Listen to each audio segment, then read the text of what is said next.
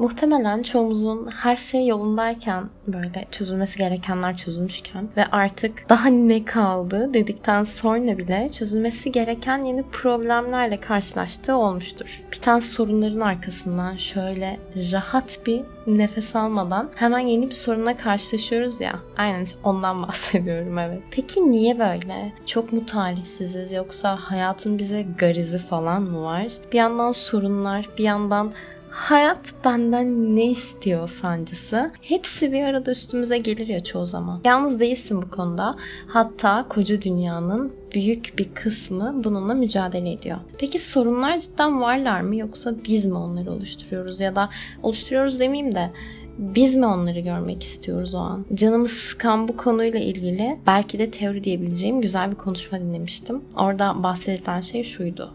Eğer beynimize sorunlar çözmeye ve arkasından gelecek olan huzura alıştırırsak, beyin huzur bulabilmek için sürekli çözülecek sorunları ortaya atıyor. Yani sürekli sorunları çözmeye uğraşan bir karaktere sahipsen, muhtemelen senin de beyninin yaptığı şey sorun çözmenin verdiği hazla ulaşabilmek için sürekli sorunları görmene sebep olmak. Peki buna karşılık önerilen şey ise sorunlarla birlikte kabullenişi pratik etmek ve bazı şeyleri oldukları gibi çözmeye çalışmadan bırakabilmek. Peki ben başarabildim mi bunu?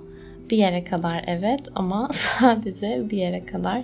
Çünkü bu gerçekten hani bir gün, iki gün belki yapıyorsun ama bir yerden sonra insansın, kopuyor gidiyor ve yapamıyorsun yani. Ama en azından bunun bilincinde olmak ve bunu fark etmek birçok şeyi yine değiştirmeme yardımcı oldu mu? Evet, oldu. Ve bayağı da uzun bir zamandır bölüm atmıyorum. Evet, çok uzun zaman oldu. Bir şeyleri atmayalı, bir şeyleri konuşmayalı. Çok şey geçti ve gitti. Çok insan değişti hayatımda. Ama değişmeyen bir şey var sanki. Hikayem. Konuk oyuncular ne kadar değişirse değişsin, hikayem asla değişmedi, değişmiyor. Bazı durumlar kendini o kadar tekrarlıyor ki, her ne kadar bu kabulleniş ve çözüm arama takıntısını bırakabilmekten falan bahsetsem de bunu düşünmeden edemiyorum mesela. Bu döngülerden nasıl kurtulurum? Bu döngüleri nasıl çözerim? Düşünüp duruyorum kara kara. Bir cevap bulabilmek ve burada sizleri de rahatlatabilmek isterdim. Derdinize deva olayım ve siz de döngülerinizden kurtulun falan isterdim, ama işte bu sefer diyebileceğim hiçbir şey yok sanırım. Çözümüm yok. Alternatif bir önerim de yok. Hep bir ders çıkartmaya, hep bir öğrenmeye çalışıyorum ya. Bu konuyla ilgili almam gereken ders nedir? Yıllardır bulamıyorum bunun cevabını. Neyi görmüyorum? Neye karşı gözlerimi kapamışım? Neyi kulaklarım duymaz olmuş ve hislerim neye körleşmiş? Bunun bir cevabı yok. Peki ne yapmalı? Duvarlar mı öreyim kendime? Daima sıcak tutmaya çalıştığım kalbimi zifte bulayıp soğuklar altında mı bırakayım?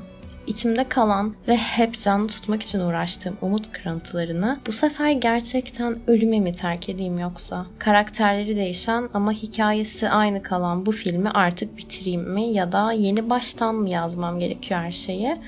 Bilmiyorum. Ama bazı şeyler artık kabak tadı vermeye başladı ve ben normalde kabak severken artık kabak yemek istemiyorum.